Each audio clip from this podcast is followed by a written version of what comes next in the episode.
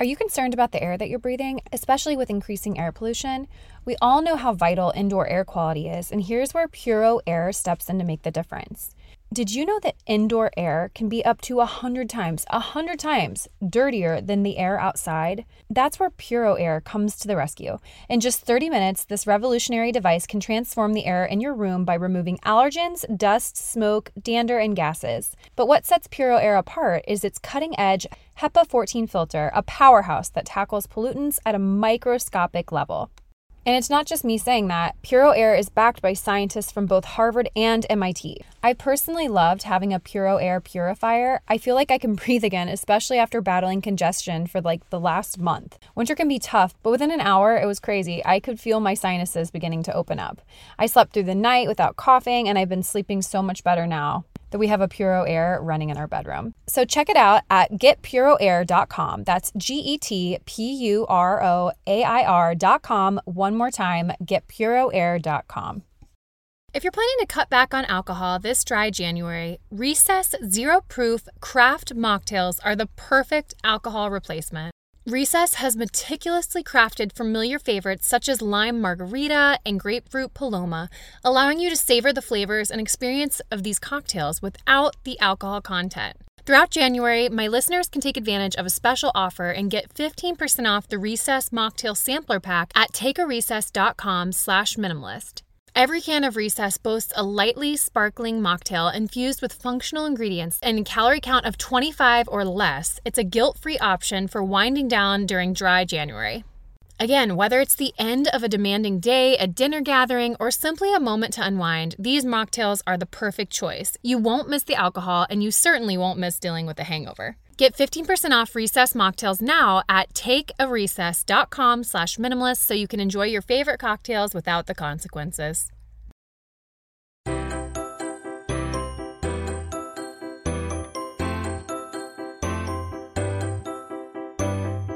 Hello and welcome to the Minimalist Moms podcast. I'm Diane. I'm a mother of three living in Columbus, Ohio. I'm trying to make room in my life for what matters by getting rid of the clutter and living life with purpose. I hope you'll join me on the journey to think more and do with less. Education is not solely about acquiring information and skills across subject areas, but also about understanding how and why we believe what we do. At a time where our online capabilities allow us infinite information and opinions, you can understand how parents and teachers worry about how students will interpret what they read and see. But how do we encourage them to examine different perspectives? How do we teach them the skills they need to become discerning adults? Joining me today is author Julie Bogart, who draws from more than 20 years of homeschooling experience in creating curricula. In this conversation, Julie offers insight and practical tips to help children at every stage of development to grow in their ability to explore the world around them. This is always a time where I encourage you to leave a rating and review if you haven't done so yet, but I feel like maybe that's better if I remind you at the very end of the podcast. So I'll remind you again at the end of the podcast and just get into my minimalist moment this week. So I have an idea of what I want to share with you from my minimalist moment this week. And it has more to do with intentional living and intentional conversations. I want to talk to you about listening, the art of listening, if you will. I recently was taught how to be a good listener. And there are four steps in this process. So oftentimes people start at step four. They want to fix the problem. And this oftentimes leads to the person that we're conversing with feeling like they hadn't been heard. Sometimes it's just good to share information without having it be fixed first and foremost. The third step, and I am going backwards here, is fact checking. And typically, when we are listening to someone and we are trying to figure out where they're going to go wrong, and or we point out where they were wrong for whatever reason, fill in the blank. Again, this isn't an effective listening strategy. So, we want to go back to number one. The first thing that we should do when we're being a listener is to seek first to understand. In this type of listening, we are asking questions and clarifying information that we may have misunderstood. And then step two is to emotionally affirm. So, this is just allowing the person to know, I hear you, I see you. And then you can go into step three fact checking and for fixing the problem. But if those first two things have been done, typically what I what I've seen in my relationship since I've started implementing a better listening habit is that they really do feel heard. We're actively engaged in the conversation. We're actively engaged with them. So, this may not seem like the kind of content you'll find on a minimalist podcast, but this process has helped me become much more intentional in my relationships and in the skill of listening. Listening is a skill. And we may overlook that idea because in our day to day, it seems overthought to go through this four step process when we're listening to someone. But I will tell you, if you are in conflict with someone and or you have heavy conversations to have with someone, it really allows that person again to feel heard, seek first to understand, and then two to emotionally affirm what they're saying. The person could be wrong, and you can get there in steps 3 and 4. But affirmation and being there with that person in that dialogue is first and foremost the most important thing. So, I do want to say I am not a psychologist, I am not a therapist, but this information has been incredibly beneficial to me and I felt like it was worthwhile to share with you. So, that is my minimalist moment of the week. And I'm really excited to bring you this conversation with Julie Bogart.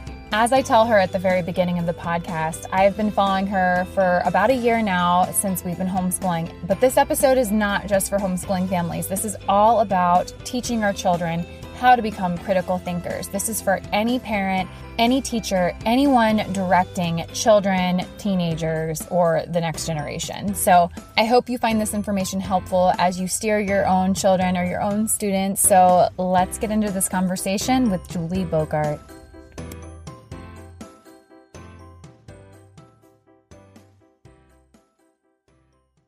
Julie, thanks so much for joining me today on the Minimalist Moms podcast. Thanks for having me. I'm glad to be here. Absolutely. So I first heard of you last year when I decided to start homeschooling, and you were one of the top names that came up. And so I've been following along with some of the wisdom that you share for about a year now. And I really wanted you to come on the podcast. And I would say that you don't speak to just homeschoolers. Yes, you that's your main focus. But I think that your recent book, Raising Critical Thinkers, is really applicable to any mom, any dad. So I can't wait to hear what you have to say about that. But before we get there, why don't you go ahead and introduce yourself and then we'll get started. Oh, that's great. So, my name is Julie Bogart. Uh, I own a company that's called Brave Writer. It teaches writing and language arts to homeschooling families, but also parents with kids in traditional schools as well. And after the pandemic in particular, we've had such an influx of those kinds of parents into our organization. We've got online classes and materials and coaching community for all of you who are interested in that. So bravewriter.com. I'm also a writer by trade and profession even before Brave Writer. I worked as a ghostwriter and a freelance magazine editor and um, so many uh, opportunities to explore what it felt like to be a writer myself. When I got to the point where it was time to teach my own children how to write, I just didn't love the materials out there. They seemed to miss the core and essential ingredient of writing, which is accessing your own thoughts and your own voice. So I really wanted to prioritize those things and taught my children that way. And then the next thing you know, I got roped into teaching a class to homeschoolers and it sort of grew from there. Absolutely. And how many kids do you have? I have five kids. They're adults now. The youngest is 25 and the oldest is 30. Oh, goodness, 35. the youngest is about to turn 26. Um, I have three married, one engaged, and one who is uh, working in the UN as a peacekeeping officer in Central African Republic. They're all gainfully employed. I feel like I need to say that so homeschooling parents know it's possible. Uh, and I loved my homeschooling experience. I treasure it. Do you look back I mean, obviously, we all, I don't want to say regrets, but we all have things that we would have done differently. You are someone to go to now because you did this with five kids and you learned from your mistakes and you can see what can really benefit kids at this point. I mean, it's unavoidable, right? All of us are going to experiment when we're raising children. Uh, I have two kids who now have my grandchildren, and I'm watching them go through the same sort of agonizing decisions that I had to make. How much do you hold them? Do you make them sleep alone or sleep with you? What is the right balance? And no matter how much insight I share from my own experience, they still have to experiment and work out for themselves what's right for their family, their personalities, and their particular children.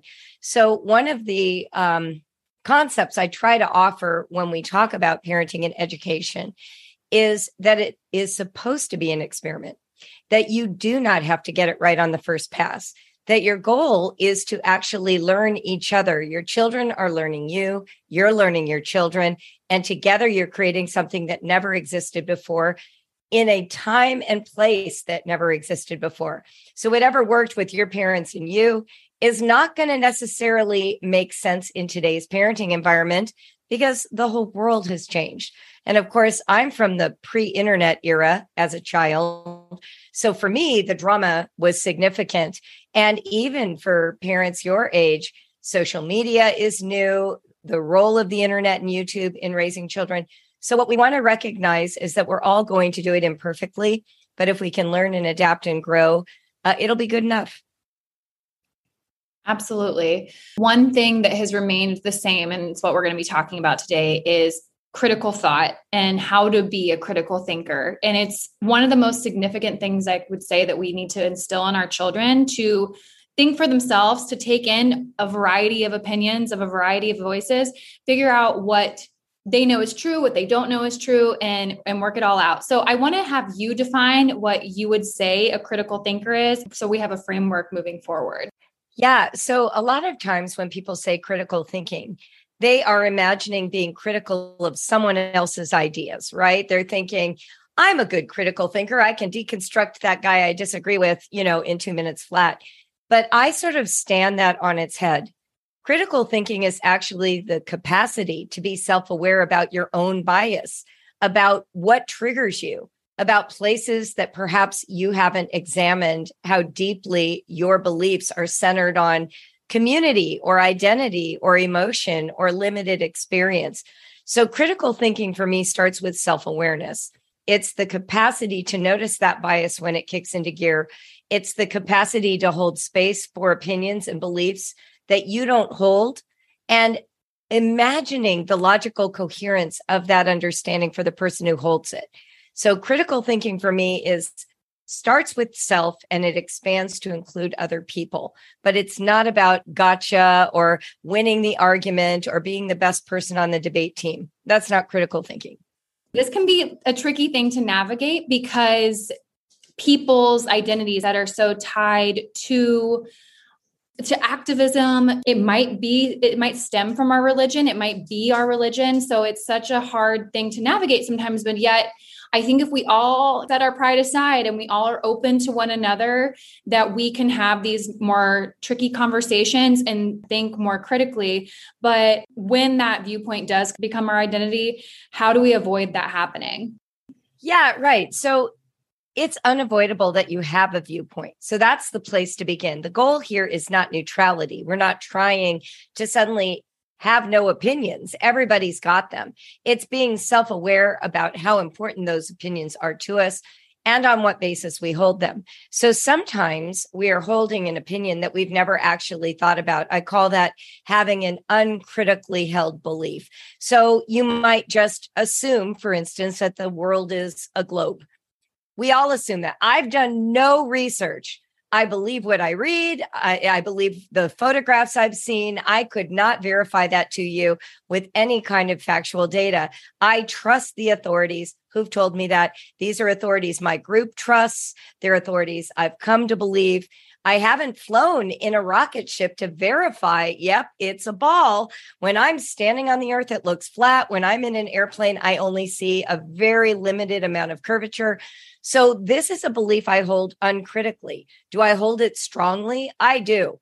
I'm not a flat earther. I don't think there's research to verify that. I trust that the array of research that I've been exposed to is accurate. So that's an example of at least admitting the limits to how well I can verify or vet my own belief, but I hold it very strongly. And if I met someone who was a flat earther, I would not argue with them. I would be fascinated that in the face of this mountain of evidence that most of us have accepted, they have carved out a belief system Rooted in what? Where does their research come from? What is the community that makes them feel safer calling the earth flat than round? On what basis do they hold those views? And I wouldn't be there necessarily to even persuade them or call them an idiot, even though those thoughts probably pass through my mind like a normal human. But I would be curious about the foundation that got them to this point of choosing very countercultural belief. We saw this happen all the time during COVID. People who initially, I remember in the homeschooling space, were like a cottage industry of mask production, suddenly stopped two months in and never returned and, and suddenly were against masking. I thought that was fascinating. I was like, okay, so what was the initial belief structure? What changed the belief structure and why? Was it their own research? Or was it that the credentialed authorities that they thought they could trust had suddenly become untrustworthy in their communities? It's getting to the place where you can admit that sometimes you're just dealing with this cable package of beliefs that you've assumed are true because your group vetted these people and they disagree with those people. Critical thinking is just owning all of that. Doesn't mean you let go of it, it's just where you start honestly through 2020 till now i feel like i was someone that really wanted to force my opinions on people and i would push that flat earther to be like no you're wrong like this cannot possibly be true now i i don't want to say i don't care but i don't feel like i care that much. For things like that i'm like why are we starting these arguments with people? There are far more important things that we could be doing that are i guess unifying and or just relevant. Does it really matter if the earth is flat or round? Not really. That doesn't really affect me in my day to day maybe it does and that's why we're breathing and maybe it all works together. I think that i came to the conclusion like so many of these things that we're arguing over or that we feel like we have to be assertive about are just arrogance or us wanting to be right or us I don't know. Maybe we just like to be argumentative. And so, yes, there is a critical analysis that we can do, as you just said, when we're viewing these people, maybe view them through a certain lens, but also like, I don't know, it doesn't really, it doesn't really matter. So I don't need to necessarily engage them. I can learn about why they're making this stance, but I don't necessarily need to like go further than that. Yeah, I mean, it really depends on the issue, right? So when we're talking about things like who goes to heaven, that's super important to people of religious background.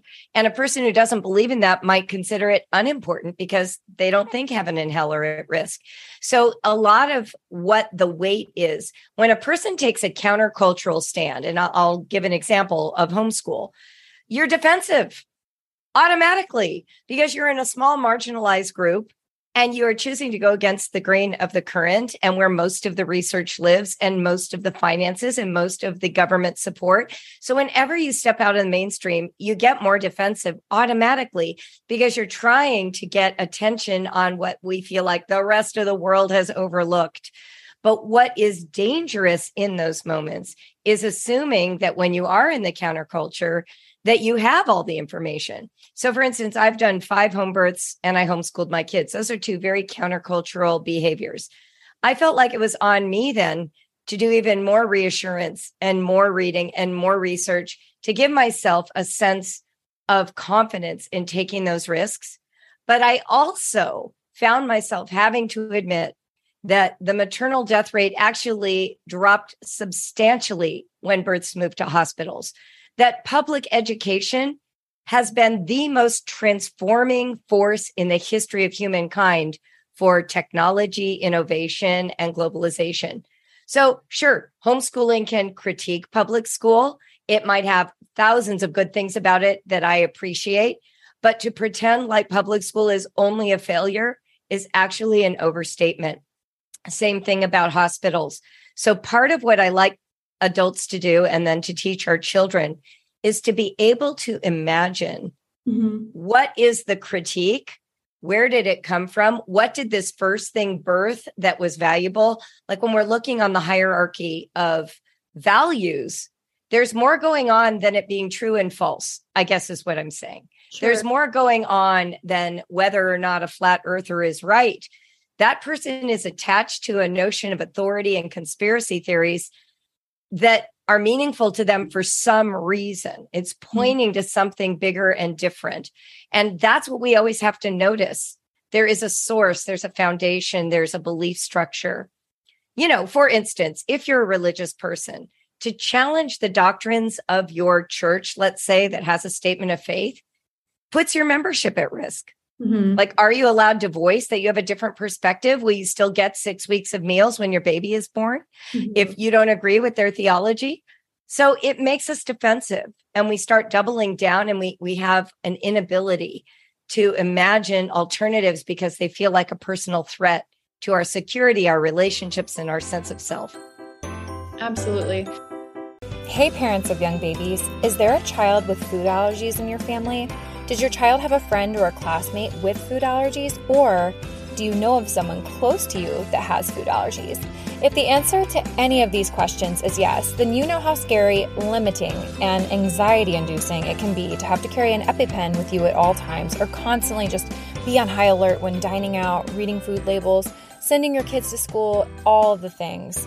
Imagine a world without food allergies, where all foods are considered safe to eat for anyone, where there aren't nut free schools or separate allergy free tables at lunch. That's what we call food freedom.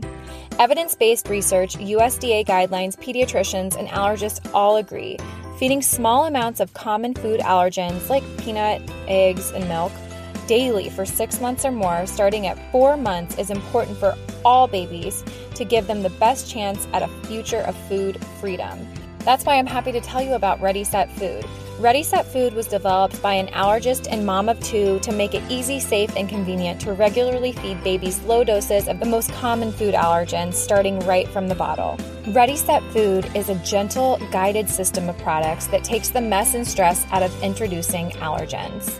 Head over to readysetfood.com slash minimalist and use code minimalist for 30% off your first order of Ready Set Food and get your child started on the path to food freedom today.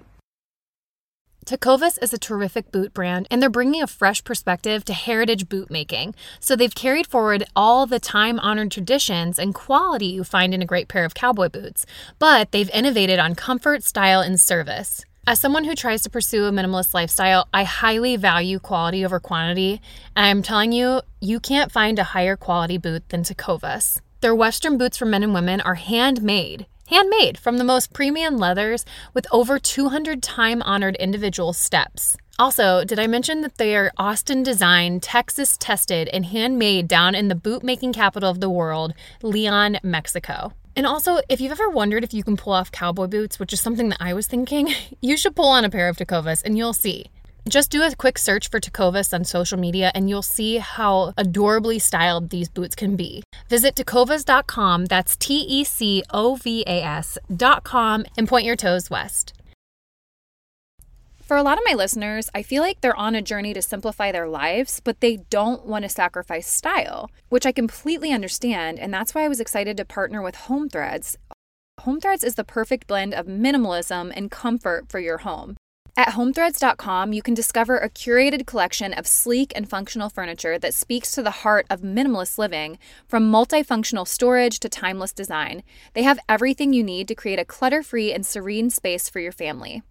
As most of you know, we've recently moved, and I'm not someone to just fill up a room so that it's done and decorated. I wanted to do this with intention, and so I searched out accent chairs on Home Threads and found the perfect mid century modern chair that really complements my space. So, embrace the beauty of less and elevate your home with purposeful pieces. Visit homethreads.com/minimalist and get a code for 15% off your first order. Home Threads, love where you live. You say read, experience, encounters. Take me through that process that you write about. Whenever we're learning information, we have three sort of systems that assimilate that new data, that new information. The first and primary way that we all expect education to occur is through books. And if you've been in homeschooling circles, books are like the holy grail. I mean, everybody says all you need is a great library to become a well educated person. And there's some truth to that. Reading is powerful. It gives us data, it gives us a whole bunch of information in a consolidated way, it aggregates research. It allows us to hear the thoughts and ideas of people who lived centuries before. Reading is incredibly powerful, but it is also incredibly safe. We decide whether or not we agree with what we're reading almost instantaneously. If I'm scrolling through Facebook and some friend from high school 30 years ago posts something and it's by a person I don't agree with, I will automatically have a negative reaction and read the entire article skeptically. I won't be open to the argument. I've already decided before I start reading the person's an idiot. Why would this person get my time of day, right? Smugness will emerge. So just because I read it doesn't mean I've become better educated. In fact, a lot of times people will read things. Good example is they'll read about a civil war conflict in some country they've never been to, and they'll take an opinion based on what they've read without having ever lived there, without ever having met a single person who lives there. And they will be using the amount of information they got plus their current experience, which is invisible to them, to judge and evaluate what should happen in a place they've never been. Reading gives you a kind of confidence that you know a lot of information and therefore can render an opinion. But too often, that information is limited. It's safe and it's already sort of screened through our bias. So imagine reading about the violin you could read every possible book there is about how it's made, what the sound sounds like, how to play it, who the famous violinists are.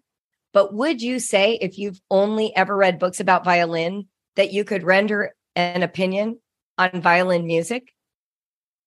You you couldn't. If you had never heard a violin played, your education is incomplete, right? Yeah. Yeah. Yeah. Interesting. So yeah. So the second level then of study is experience. Mm-hmm. So once you've read about violin, if you go to a symphony, you suddenly are like, whoa, okay, so that's what it's like. That's what it can sound like. Yeah. And then maybe your friend says, well, let's go to a bluegrass bar. And you're like, oh my gosh, sounds completely different than what I heard in the symphony. This is two very different violin experiences. Are there more that I don't know about? So that's experience experience is actually having a sensory relationship, right? So, in our example so far, reading would be like, I'm reading about France. Experience is, I'm going to go be a tourist in France, or I'm going to watch documentaries about France. You're getting more information through a sensory experience. Encounter, the third way to get information, mm-hmm. is when you upset the power dynamic you are no longer in control. You know, when you're a tourist, you're in control. You stay in hotels, you go to the sites that are built for tourism, you eat food that's recommended in a re- you know restaurant list that you found online. Um, and when you're reading, of course, it's fully under your control. Encounter, learning to play the violin, moving to France. Suddenly, you are very aware I don't know how to play this instrument. And to try and play it, I sound nothing like a symphony. I sound nothing like a fiddler. Suddenly, this power differential has shifted, and you're about to learn things about violin no book or experience could teach you. Moving to France, learning the language, integrating into the school system, raising children there, shopping in the supermarket, making French food, that is an encounter. You're totally over your skis. You don't have enough information from a book or from tourism to be a success. So, whenever we're learning, humility is at the core of the journey. Because if all you've ever done is read, you don't have enough information to give a true opinion. You can offer a perspective. Well, based on what I've read, this is how I'm leaning. This is what I think. This is what I believe. But that's not the same as I am now an astrophysicist and I can tell you definitively the earth is round because I've actually done the encounter work. I've done what it takes to know that's true. So you're explaining how we can do this as adults and why it's important to us, but I want to know what that looks like in teaching our children to be that way. What are some practical steps that we could take after leaving this podcast? And what did that look, maybe what did that look like for you? Do you feel like this is how you raised your kids to be? Yeah, I really do actually. I feel like very early on in my homeschool career, I was introduced to the value of kinesthetic learning using your full body. And so Read Experience Encounter really grew out of that understanding. What was thrilling is when I started doing the research for the book, I had already built that construct And as it turns out, there's research in the world of education that really validates those concepts. But yeah, so an, a good example would be this. Let's say you're getting ready to teach your child fractions or decimals or percents. The first place I would always try to start is where is that already showing up in my child's life? How can we actually approach fractions or decimals or percents in a way that is relevant to them? Online gaming, baking, sewing, whatever it is going from just this reading about it in a workbook to actually experiencing it and then the encounter of actually designing your own problems and learning how to solve them. That's kind of the way that I thought about education. So when we're thinking about critical thinking, we want our kids to grow up with this idea that they always need a little more information. They need to think about the source of that information, what the worldview is of that source, um, ask who's telling the story, find out who isn't telling the story, who isn't being included in this narrative from their perspective, giving them opportunities to design experiences to go with what they're curious about. So, if your children, like in my case, I had kids who got really interested in ancient Egypt, they loved all the mummification practices. And I wanted them to learn how to write. So I was always mulling over in my head, what could we do? one day I opened the mailbox and there was a, an Apple products catalog. This is back before the internet was big called Mac Mall. And I came in and I said to my kids, what if we created a mail order catalog of embalming materials from ancient Egypt? So now they went from just hearing it in a story to putting it in their own language, using marketing language. They drew designs. They imitated this magazine. We had it printed and turned into its own little catalog. They each had their own copy. So when we're learning, I'm always thinking there's the reading information level, there's the experience level. And then if it's possible to give them an encounter through a field trip or doing an activity directly themselves, that's the capstone that really builds critical thinking. Yeah, I really like that. Starting with simple ideas as they move through their teenage years and they're starting to dive deeper into research and world events, current events, so that yes. they can be informed adults as much as we can be before we have those experiences and those encounters for sure. Interesting. Well, is there anything else that we missed that you wanted to share that was a main point of raising critical thinkers and why people would want to pick up a copy of this book? Yeah, actually, one of the things I'd really like to address is social media and mm-hmm. video gaming because it comes up so frequently. One of the reasons our kids are so mesmerized by online gaming and social media is that they are driving. Think of it like driving a car. They are driving an adult machine, whether it's a computer, a game controller, or a telephone. Yeah, a telephone. Listen to me, cell phone. So, I mean, that just tells you how old I am. They are using a tool that was designed for adults. So when they're on it, they feel sophisticated. They feel challenged. They feel stimulated. A lot of times we're like, get off the phone or get off the computer. And what do we give them as the alternative? We give them a couch. We're like, go sit on a couch, you know, like don't do video games. Fill in the blank what to do instead. I have nothing for you. Go be bored. Yeah. What I like to say to parents is borrow from that model knowing that your kids are learning and they are. The longitudinal research about online gaming is very promising. Kids are learning emotional regulation they're learning strategy they're learning problem solving they're learning so many valuable critical thinking skills while they're gaming. So what can we do that is similar to that? Now one of the jokes i have with parents all the time so i'm warning you a little trigger warning about violence here. Um, I often say, if you want your kid to get off the computer, hand them a book of matches and tell them to start a bonfire. like they will get off the computer. They're looking for risk and adventure. So, could they use another comparable tool? Could they learn to sew on a sewing machine? Could they learn to use your KitchenAid mixer? Could they learn to use a drill and a drill bit? Could they learn how to use a hacksaw? Give them something worthy to get off for because what they're getting out of out of the computer is what they will get if they can engage their bodies, their minds, their imaginations with equally demanding and challenging tools. And critical thinking depends on these sort of steps and processes. It's not just a linear argument about social issues. It is the capacity to problem solve whenever you encounter an obstacle. That really is the foundation of it.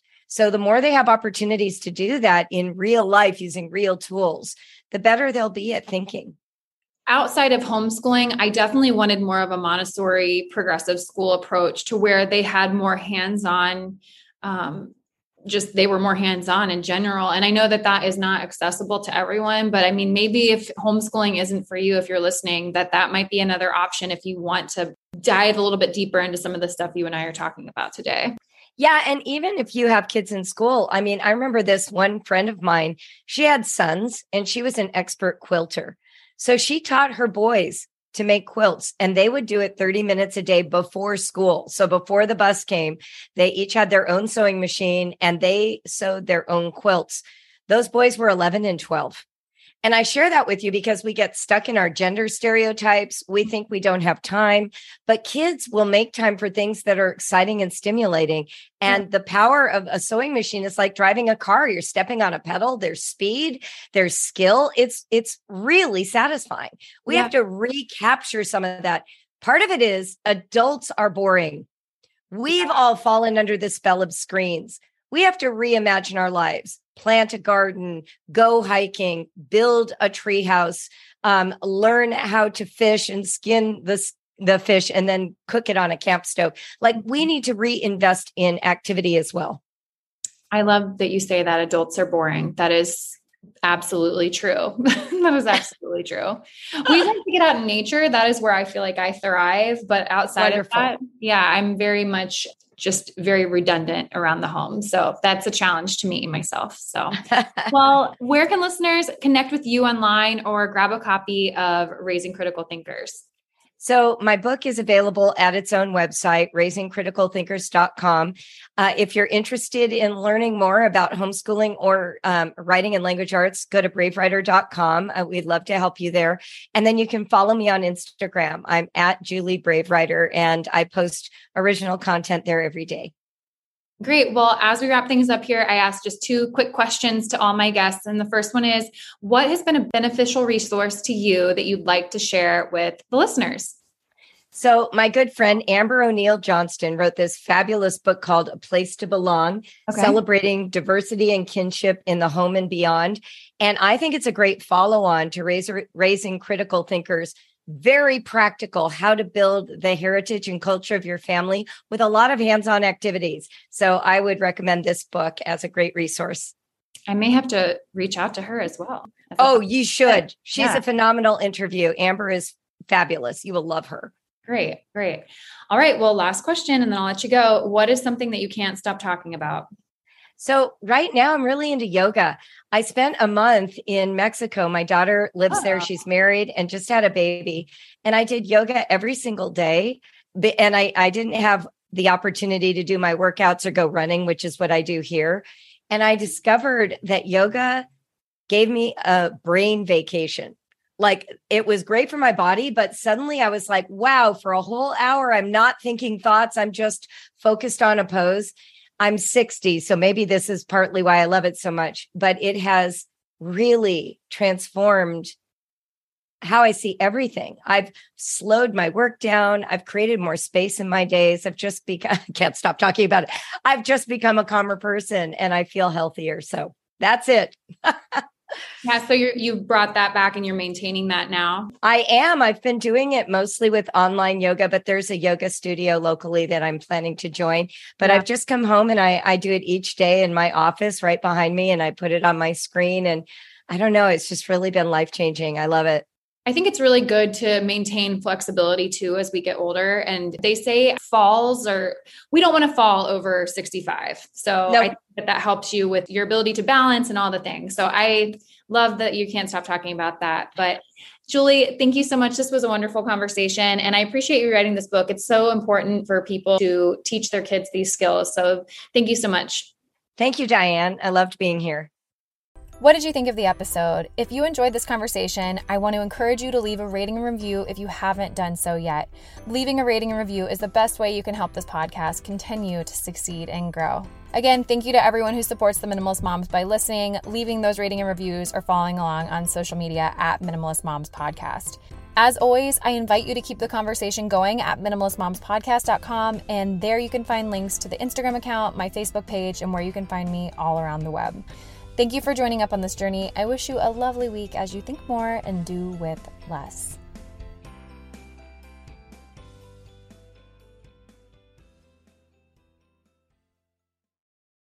At Parker, our purpose is simple. We want to make the world a better place by working more efficiently by using more sustainable practices, by developing better technologies, we keep moving forward. With each new idea, innovation, and partnership, we're one step closer to fulfilling our purpose every single day. To find out more, visit parker.com/purpose. Parker, engineering your success.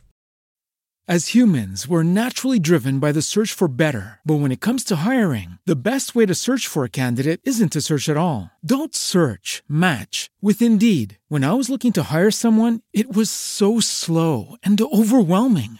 I wish I had used Indeed. If you need to hire, you need Indeed. Indeed is your matching and hiring platform with over 350 million global monthly visitors, according to Indeed data, and a matching engine that helps you find quality candidates fast. Ditch the busy work. Use Indeed for scheduling, screening, and messaging so you can connect with candidates faster. And Indeed doesn't just help you hire faster. 93% of employers agree Indeed delivers the highest quality matches compared to other job sites, according to a recent Indeed survey. And listeners of this show will get a $75 sponsored job credit to get your jobs more visibility at Indeed.com slash podcast. That's Indeed.com slash podcast. Terms and conditions apply.